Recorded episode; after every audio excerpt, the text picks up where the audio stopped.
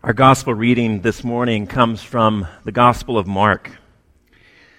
When the Sabbath was over, Mary Magdalene, Mary the mother of Jesus, and Salome brought spices so that they might go to anoint Jesus' body. Very early, on the first day of the week, just after sunrise, they were on their way to the tomb. They asked each other, Who will roll the stone away from the entrance to the tomb? But when they looked up, they saw that the stone, which was very large, had been rolled away. And as they entered the tomb, they saw a young man dressed in a white robe sitting on the right side, and they were alarmed. Don't be alarmed, he said. You were looking for Jesus, the Nazarene, who was crucified. He is risen. He is not here. See the place where they laid him. But go, tell his disciples and Peter he is going ahead of you into Galilee. There you will see him, just as he told you. Trembling and bewildered, the women went out and fled from the tomb. They said nothing to anyone because they were afraid. This is the gospel of Jesus Christ. Well, welcome again, and good morning, and happy Easter. It's wonderful to be in worship with you. Um, and kids, it's great to have you uh, here during the sermon. Uh, we've given you some colors and some uh, crayons and some paper so that you can stay awake. But thanks for being here and being patient. Uh, if you are new here, we've been going through a series during the season of Lent, and we've been looking at the spectrum of human needs, our wants, our vacancies, these things in our life that we want to, to fill some way. And we've been looking at, at how we go about filling them. And then looking at those ways, those needs, those vacancies through the lens of the gospel, through the lens of Lent, the season in which we give up something to have more. And this morning is the end of, the, uh, end of Lent and the beginning of Easter. We have one more sermon in this series, I Have Needs. And this morning we're going to look at the need for new life. Now, maybe you kind of like your life. Maybe you're not here this morning looking for a new life. Maybe there's no pressing need for a new one. But don't we daydream sometimes about not going to work? Don't we daydream about not having to do the dishes one more time today? Don't we daydream about hearing kind words and generosity flowing between our children rather than strife and conflict? Or maybe you just find yourself daydreaming about what ifs. What if I'd made a different choice in that particular situation? What if I'd study harder when I was in school? What if I said exactly what I wanted to say in every situation? Many of us are here this morning because Portland offered us something. It offered us a new way of life, a new start, a new beginning. And unless you've been dragged here this morning, and I don't rule that out, aren't you here looking for something? Aren't you here looking for transcendence, for comfort, for security, for beauty, for hope? Something that will change you, something that will make your life different. We do, in fact, want our lives to be different. And what Easter tells us is that new life is yours for the taking that God has intruded into our world with a love that's so invigorating and so creative that encountering it will inevitably change you. In fact, it will change you so much that the words that the Bible talks about that change in are, is exactly that a new life. Easter tells us that though we may kill God's love, that we can't keep it dead and buried. Because you see, Jesus is risen, not just in the deep recesses of human history, but he is risen for you. He is risen to give you new life. Well, that's all I had to say this morning. That's the sermon. That's pretty much it. No, I'm sorry. I can't do that. I get, I get paid by the minute. So let's look briefly at what Mark has to tell us about resurrection. And let me pray for us one more time. Father, your church believes that Easter is the propulsive, decisive event in the life of the church. And your disciples, your followers for 2,000 years have lived resolute in their belief that death could not hold you down, that the grave could not conquer your love. But today, even some of us who are followers find it sometimes difficult to understand why it matters, why it matters in our day to day life. Others may be wrestling this morning with the, the historicity of the resurrection, whether it actually happened. Maybe it's not historical fact, but more of an inspiring metaphor of sorts. And every Easter, the church swells with those who have been invited, those who feel obligated to be here, maybe because of some religious hangover. Or maybe we're here out of mere curiosity, or we couldn't think of anywhere better to be this morning. What binds us all together is that we're human, that we're human beings living stories that at time, times are confusing, perplexing, baffling, painful. And we are heading towards a future that's uncertain and full of challenges that sometimes feel overwhelming.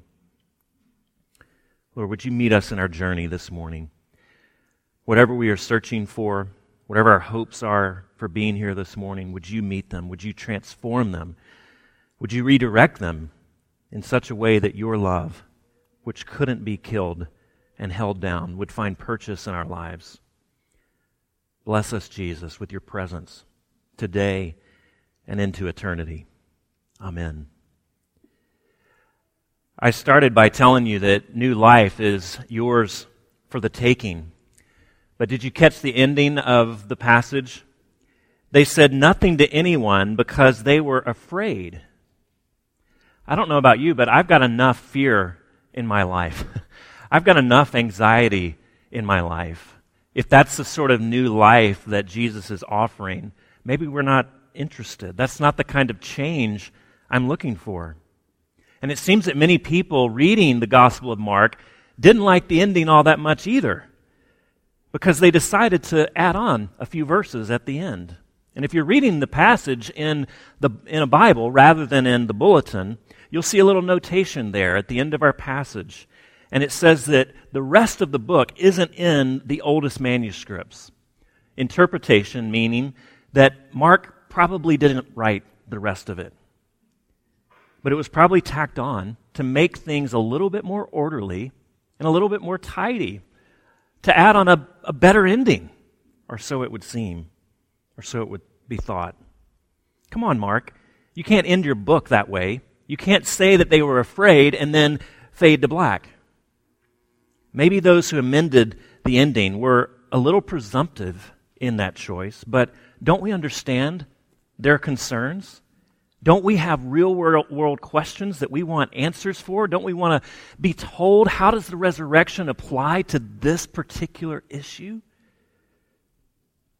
How am I going to find a place to rent that fits my budget and my lifestyle? How am I going to pay for this unexpected medical expense? How are we going to get our kids into college? Well, shoot, forget that. How are we going to get them into preschool? They have waiting lists for preschool now. These two Marys and Salome go to the tomb, and they have very practical concerns as well. They're asking very practical questions. One of the questions is well, who's going to roll away the stone? We're all this way. How are we going to get into the tomb to anoint Jesus with the spices? But beyond that, what are they doing with spices to begin with? These spices were used to anoint a body immediately after death. Now it's probably 36 hours later. The spices are useless. It's just a little bit too late. They don't get straightforward answers. But it also seems that maybe they're not asking the most appropriate questions. They're still in a state of utter confusion, maybe even shock. Their friend, their teacher, their rabbi, the supposed Messiah, has been brutally murdered right before their eyes. And they're not thinking clearly. And maybe you and I wouldn't either if we were in that situation. The only reason that they could possibly be heading to that tomb right now, at that point, is out of desperate devotion. They're trying to wrestle victory from the jaws of defeat. But they're confused, they're frightened, they're anxious, and then what they see at the tomb makes them even more so. It makes them afraid. It's an unsatisfying ending. Maybe Mark's not that good of a writer. Maybe he just kind of ran out of time. Maybe he just said, well, that's it. And he needs an editor to tell him, you know, Mark, you've got some really good stuff in here. I see where you're going, but you can't end it like that. I can't sell that. You got to come up with a better ending.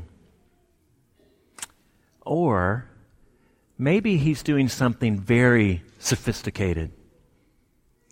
Maybe he's giving us something that requires the reader's response in a way that's very revolutionary. Maybe Mark isn't just telling us about events, but he's inviting us into them. Maybe even instead of an editor, we should assume the role of a, the participant in the story. What would we do if we were these women? If we were to write ourselves into the narrative, would we conquer our fear and press on and run and go tell the other disciples what we had seen? Would we conquer our fear and go and meet Jesus in Galilee? Or would we just hang around the tomb, the tomb of our predictable habits?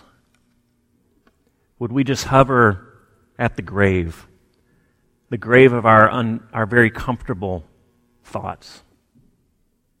Would we say, isn't that a heartwarming, heartwarming, inspirational story? And go right back to our present lives. Though we're not necessarily completely satisfied with them, they're what we know. They're comfortable. Well, friends, that, that really is the question, isn't it? That's where we're left. And I believe Mark is inviting us to ask that question. That he's inviting us to participate in this story. In a sense, he's inviting us to complete it, to complete the rest of this gospel. Not in the sense of adding more written words, but living a life in response to it. Because Mark and none of the other gospel writers lay out a point by point proof of the resurrection. They simply proclaim it as fact. Mark doesn't give us proof. He doesn't give us the theological meaning behind the resurrection. He doesn't give us even a clear application. He simply says, He is not here, He is risen. Doesn't that leave us in exactly the same place of these women? Mark leaves us with two pieces of non evidence. He leaves us with a message delivered to these women who fail to pass it on. And even if they did, it would be inadmissible as evidence because why? Because they were women. And they were not allowed to give testimony. It had to be of two males in that culture. And as an aside, if someone was trying to sell a story, it wouldn't be through women. It would be through the rich and powerful. It would be through males. And if the church was trying to consolidate its power a few hundred years later, they could have picked much better witnesses than scared, emotional women. In that day, that would have been a joke. Two pieces of non evidence the testimony of women and a promise to the disciples that they will see Jesus in Galilee. These two things are hanging in midair at the end of the book. What could Mark's purpose be? Well, maybe he didn't have to give us further instruction because we have the whole rest of the New Testament to do that. But that wasn't written yet. He didn't have that. He didn't know how that was going to come and be unfolded. So his ending must relate to something within his gospel rather than something that comes after. Throughout Mark's gospel, he's been narrating these episodes where God's power has come in very direct and miraculous ways. He tells us in chapter 2 that Jesus commands this paralyzed man to get up and walk. It seemed impossible. But nevertheless, the man responds and he gets up and walks. In chapter 3, Jesus tells us of a man with a shriveled hand to stretch it out. Impossible. But the man responds and he stretches out his hand, restored. Here he tells these women, and by extension, the disciples and Peter, to meet him in Galilee. Impossible. Impossible. They're paralyzed by fear. They're cowering. They're afraid. They're running away. Is this an unsatisfying ending or is it an invitation? Isn't Mark inviting us to take a step of faith to consider how the resurrection might bring change into that relationship that now feels impossible to us? How Jesus' love that refuses to be held down might bring new life to the places that feel like dead ends in your life? If you had a Bible, you could turn back to chapter 1 in the opening verses of Mark. You know what he says to open his book? The beginning of the good news about Jesus, the Messiah, the Son of God. The beginning. The beginning of the good news about Jesus. There is indeed more to be written. He is not here, He is risen. What are you going to do now? What are you prepared to do? The resurrection is about finding life where you expect death finding courage where you expect fear, finding forgiveness where you expect condemnation. But wait a minute, you say, that's not what happened to these women. They're afraid. Well, though Mark was probably the, the first gospel written, it was still written after these events. He was writing down these events to present day readers to try and explain what happened. Do you think he would have written it this way if the women had stayed paralyzed in fear? Do you think he would have ended it this way if Jesus' disciples didn't ultimately overcome their fear and go and meet Jesus? Early American patriots didn't tell stories like the revolutionaries were so fed up with King George and his taxes that they were good and ready to throw his tea into Boston Harbor. But they didn't. Civil rights leaders were so incensed over Jim Crow and segregation that they were prepared to march and engage in civil disobedience, but they didn't. Revolutionaries don't write documents like that. And Mark is a revolutionary document. You could get killed for copying it. You could get killed and martyred for believing it and passing it along. There's no way that he ends his gospel with, they were afraid if in fact those women did cave to their fear and run back home with their tails between their legs. There's no way, if the disciples didn't find courage in the resurrection, to then go forth and meet Jesus again. No, he's encouraging his then present day readers that even these women were afraid. Even those closest to Jesus didn't grasp the meaning of the resurrection at first. Even his closest allies were terrified. And so be comforted. The empty tomb startled them, and they trembled. But you know, any true life change is always scary. Opening yourself up to something new is always terrifying. They trembled.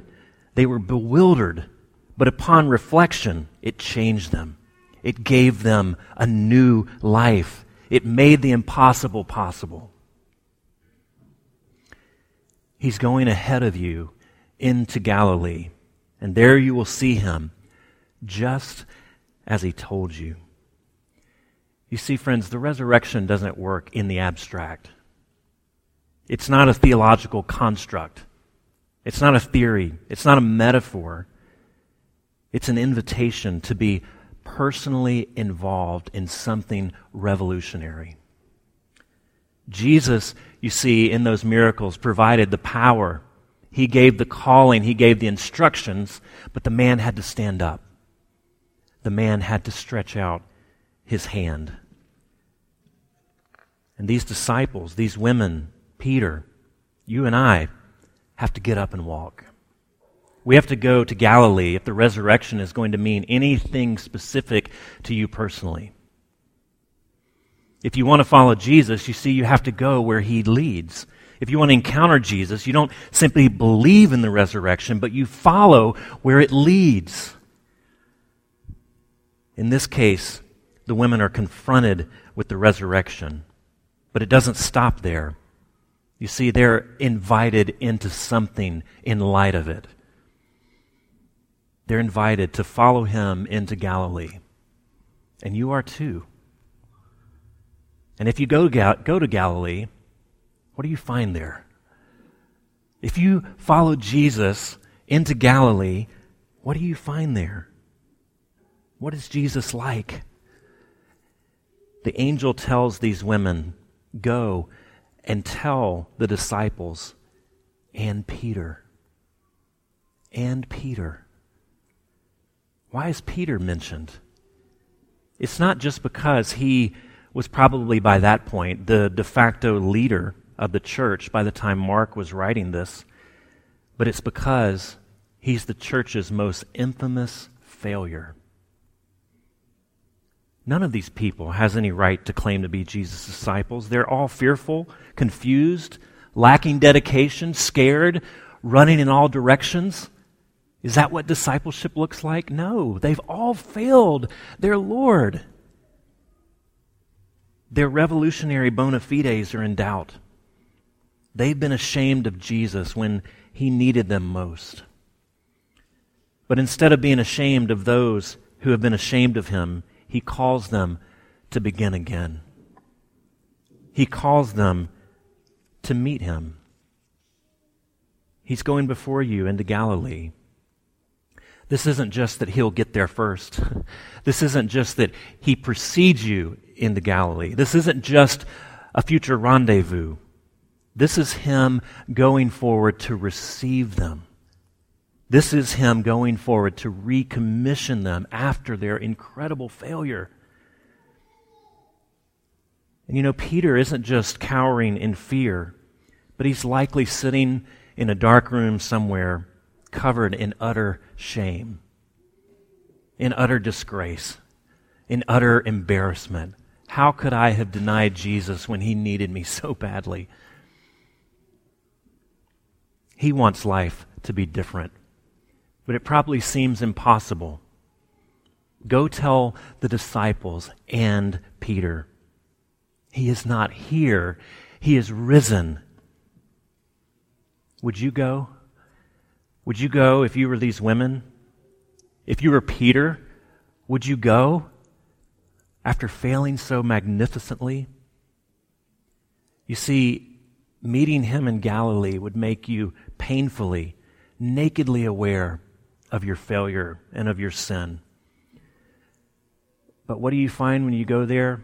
You find Jesus with this gigantic smile on his face, saying, Peter, welcome home.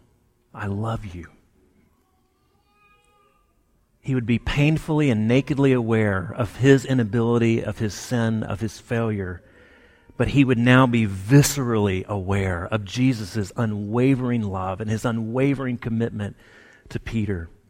His love that can't be extinguished by failure. His love that can't be extinguished even by death. It may be scary to go, it may be painful to go, but it's in Galilee where Peter can learn that wherever he may find himself, whatever his sin patterns have been, however gigantically he might fail, his life is constantly being opened up to the creative, revolutionary grace of God. That though he may fail Jesus, Jesus will never fail him. And you and I are invited this morning to take all of our failures, to take all of our questions, our doubts, our incompleteness, all of the impossibilities of our life, and carry them to Jesus in Galilee. Let's do that now. Let's pray. Lord Jesus, as we think about our own lives, we are confronted with many things that feel desperately impossible. And maybe there is conflict between us and someone else in this room, and it feels desperately impossible. We're sick, we're jobless, maybe homeless, maybe hungry, and life feels impossible. Father, wherever we're coming from this morning, whatever our worldview is, however we think about you, would you encourage us? Would you give us the courage to open ourselves up to your creative grace? Would you take a step? Would you let us take a step forward towards you? Though may, it may be painful, would you open us up to your love and let us find your gigantic smile again? Lord, we pray that you would do this for each of us. We pray that you would do this for us as a church. And we pray in Jesus' name. Amen.